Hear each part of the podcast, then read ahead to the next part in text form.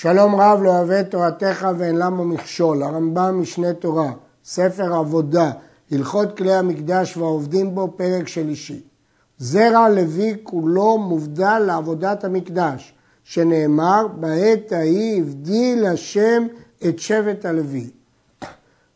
אנחנו רואים פה הדגשה בדברי הרמב"ם, זרע לוי כולו.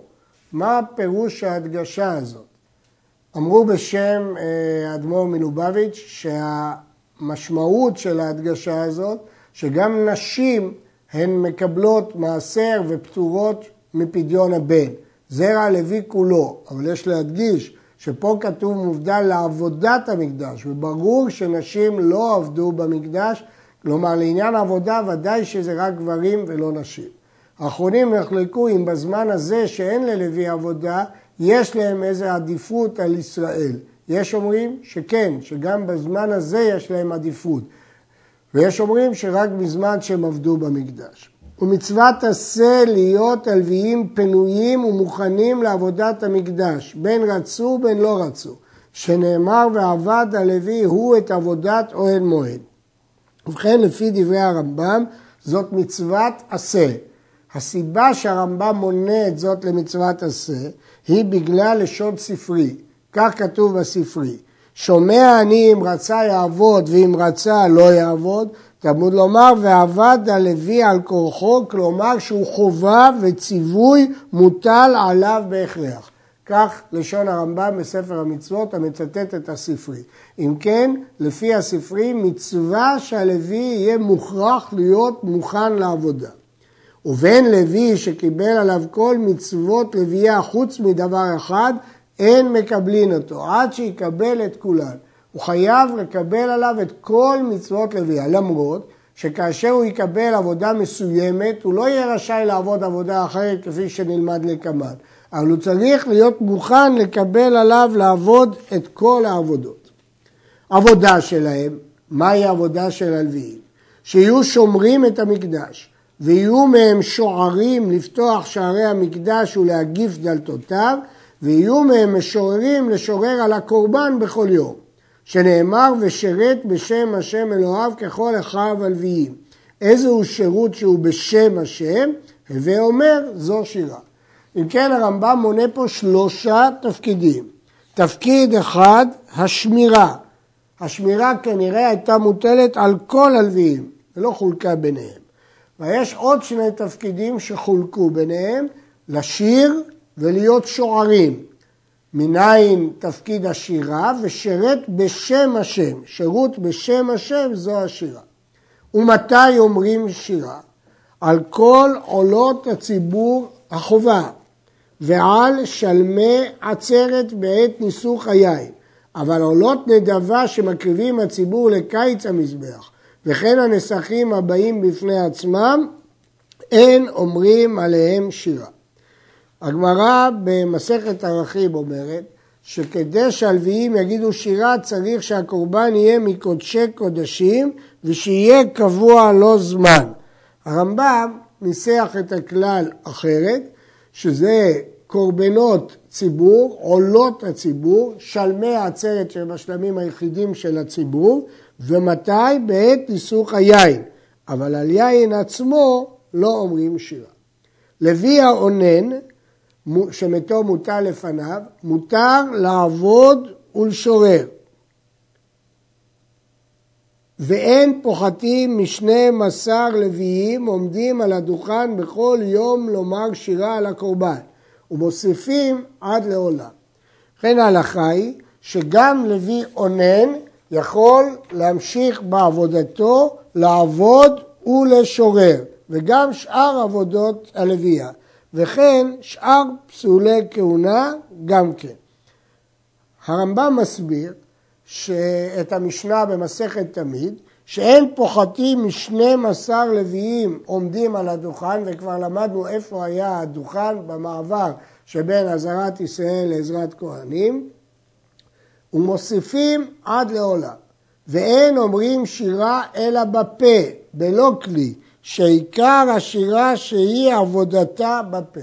זאת מחלוקת בגמרא ומחלוקת איך לפסוק להלכה.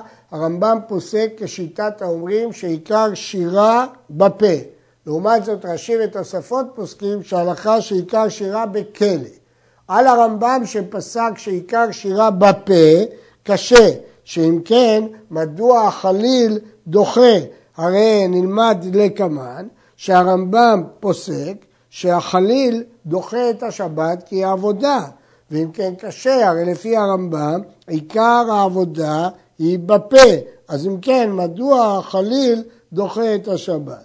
התשובה היא, יש שבות, ואין שבות במקדש. ויש עונים שלמרות שעיקר עבודה בפה, יש קורבנות שעבודתם בכלי, אבל זה דחוק בלשון הרמב"ם. ואחרים היו עומדים שם, מנגנים בכלי שיר. את הניגוי בשיר, בכלי, זה לאו דווקא הלוויים.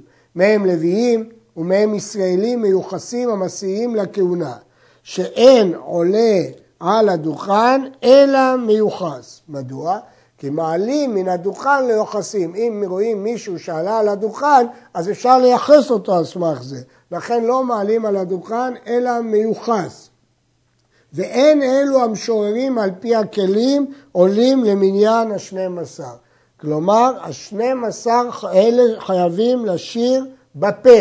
אלה ששרים בכלי זה ליווי, לאו דווקא לוויים, הם לא עולים על הדוכן, ולפי הרמב"ם זאת לא עבודה. ובמה מנגנים? מהם כלי הנגינה שהם מנגנים בהם? בנבלים וחלילים וכינורות וחצוצרות והצלצל. ואין פוחתים משני נבלים ולא מוסיפים על שישה. ואין פוחתים משני חלילים ולא מוסיפים על שנים עשר. ואין פוחתים משתי חצוצרות ולא מוסיפים על מאה ועשרים. ואין פוחתים מתשעה כינורות ומוסיפים עד לעולם. והצלצל אחד בלבד.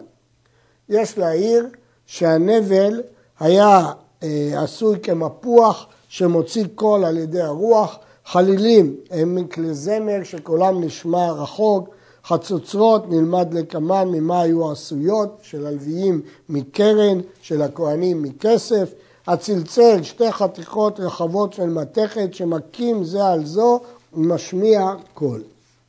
בימי המועדות כולם ובראשי החודשים היו הכהנים תוקעים בחצוצרות. בשעת הקורבן. והלוויים אומרים שירה, שנאמר וביום שמחתכם ובמועדיכם ובראשי חודשיכם ותקעתם בחצוצרות. אם כן, במועדים ובראשי חודשים היה נוסף לשירת הלוויים ולנגינה, הייתה תקיעה בחצוצרות.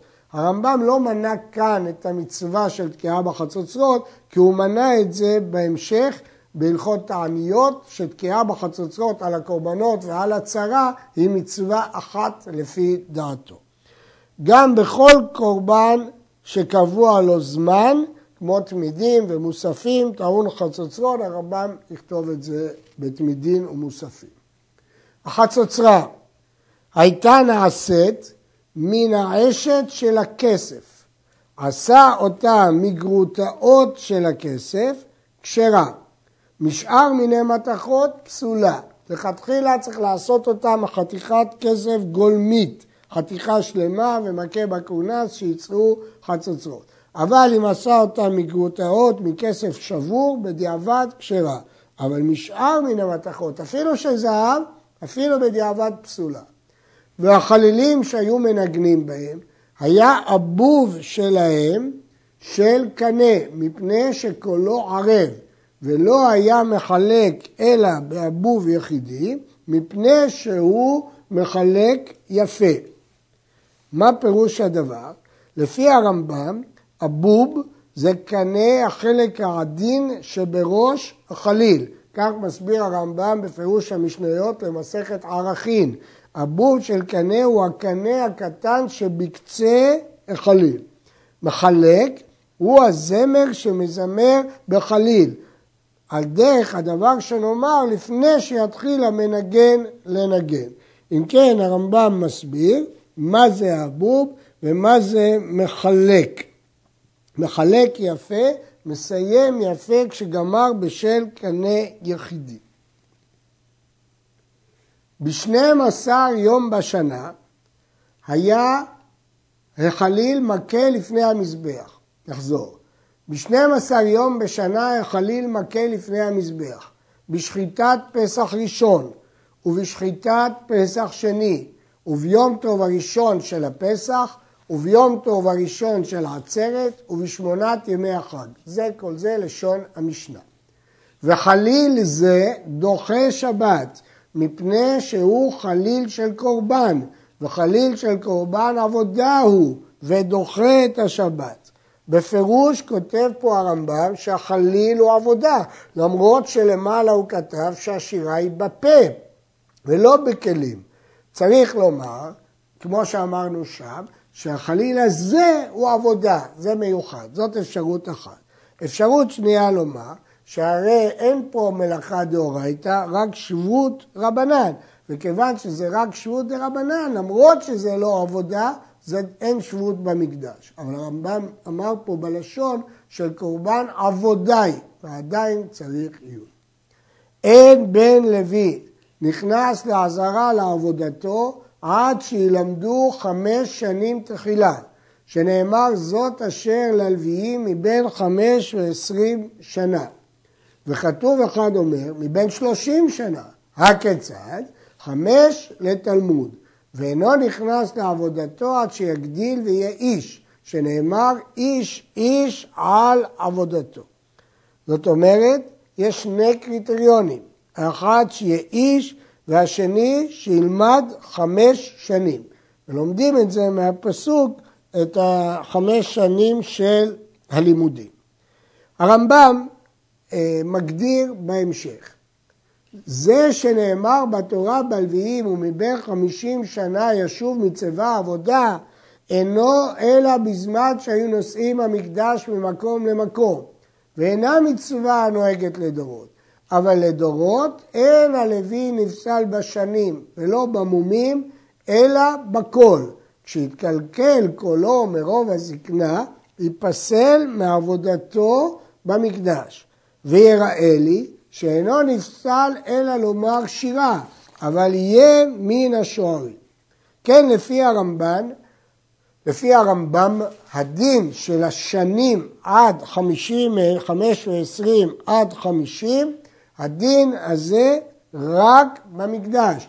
בזמן המשכן, שהיו צריכים לשאת, הלוויים היו צריכים לשאת, לכן היו צריכים להיות בגיל מסוים. אבל לא לדורות. בזמן הזה אין מגבלה של גיל, גם לגבי ההתחלה. אז לא חייבים להתחיל בגיל 20 או 25, אלא חייבים שיהיה איש, דהיינו בין 13 שהביא סימנים, ושילמד חמש שנים. ויכול להיות שאת הלימוד אפשר לעשות כשהוא קטן אפילו. בכל אופן צריך להיות איש וחמש שנות הכשרה. אבל השנים לא פוסלות לדורות. ומה שפוסל זה כשהקול שלו מתקלקל, על זה אומר הרמב"ם, שהוא רק פסול לשירה, אבל לא להיות שוער, מתוך היגיון וסברה. הרמב"ן בהשגותיו דוחה את הרמב"ם וחולק עליו בחריפות ואומר, הרי נשיאת הארון נהנית לדורות ברמב"ם, אז אם כן, גם הגילאים של הלוויים ראוי שימנו לדורות. שמואל הרועה ודוד המלך חילקו הלוויים ל-24 משמרות, ועובד משמר בכל שבת, וכל אנשי המשמר מחלק אותם ראש המשמר לבתי אבות, וכל יום מימי השבת עובדים בו אנשים ידועים, וראשי האבות מחלקים אלו העובדים ביום שלהם איש איש על עבודתו. לכן הרמב"ם אומר ששמואל הרועה חילק. בדברי הימים, פרק כ"ד, משמע שדוד חילק 24 משמרות, אבל במקום אחר בדברי הימים כתוב וכל ההקדיש שמואל הרועה. אז לכאורה הרמב"ם רומז לפסוק הזה, ולכן הוא כתב פה את המילה המיוחדת הרועה כדי לרמוז למקור שלו. שדרך הרמב"ם להביא ביטויים מיוחדים כדי לרמוז למקור מניין הוא לקח. בכל אופן הם חילקו את הלוויים ל-24 משמרות, כל שבוע משמר אחד, והמשמר הזה, ראש המשמר מחלק אותו לבתי אבות, כל יום עובד בית אב, וראשי האבות מחלקים את העבודה באותו יום. שואל הכסף משנה, הרי ראש המשמר כבר חילק את בתי האבות, ואם כן, מדוע הרמב"ם כותב פה שראש בית אב הוא מחלק בבתי האבות? התשובה היא פשוטה, שראש המשמר חילק את היום של בית האב, אבל ראש בית אב מחלק את התפקידים שצריכים לעשות באותו יום. וכל הלוויים מוזרים על עבודת המזבח, שנאמר חלקי הקודש של המזבח לא יקרבו ולא ימותו, לא יקרבו לעבודה אבל ייגע מותרים. יש לאו על הלוויים לעבוד את עבודת הכהנים, אסור להם לעבוד, ולמרות שכתוב לא יקרבו, מותר להם לגוע. לא יקרבו הכוונה לעבודה, כך דרשו חכמים, ולכן אסור ללוויים לעשות את עבודת הכהנים. וכשם שהלוויים מוזרים שלא לעבוד עבודת הכהנים, כך הכהנים מוזרים שלא לעבוד עבודת הלוויים, שנאמר גם הם גם אתם. וכן הלוויים עצמם מוזרים שלא יעשה אחד במלאכת חברו. לא יסייע המשורר לשוער ולא השוער למשורר, שנאמר איש איש אל עבודתו ואל מסעו. כלומר, אנחנו למדים שלושה דברים. לוי לא יכול לעשות עבודתו של כהן, כהן לא יכול לעשות עבודתו של לוי, ולוי אחד לא יכול לעשות תפקיד של לוי אחר. בנוסף לכך, ההדגשה ברמב"ם לא יסייע. ישנה, ישנו דיון בגמרא, האם מסייע אין בו ממש, או מסייע גם הוא נאסר. ובסוגיית הגמרא יש דיון, ראשונים אחרים פסקו, כמאן דאמר שמסייע אין בו ממש, הרמב"ם פסק שגם מסייע אסור, והכסף משנה מסביר מניין למד הרמב"ם את המקור שלו. לוויים שעבדו עבודת הכהנים, או שסייע לוי במלאכה שאינה מלאכתו, חייבים מיתה בידי שמיים, שנאמר ולא ימותו. אבל כהן שעבד עבודת לוי אינו במיתה אלא בלא תעשה. המקור לזה הוא מדברי הספרי. הרעב"ד ושאר הראשונים מקשים על הרמב"ם. שהרי נאמר בספרי גם אתם, ויש שם השוואה בין הכהנים ללוויים, אז לפי זה כולם במיתה, אבל הרמב"ם פוסק לא כך, שלוי שהחליף את העבודה שלו או שעבד עבודת כהנים חייב מיתה בידי שמיים, אבל כהן שעבד עבודת לוי אינו במיתה אלא בלא תעשה. מקור הרמב"ם הזה הוא מהמחילתא. במחילתא משמע כמו הרמב"ם, בספרי משמע כמו הראב"ד ושאר הראשונים. אם כן, לדעת הרמב"ם, כהן שעבד עבודת לוי הוא בלאו בלבד, ולוי שעבד עבודת כהן או שעבד עבודת לוי אחר הוא במיתה בידי שמיים. עד כאן.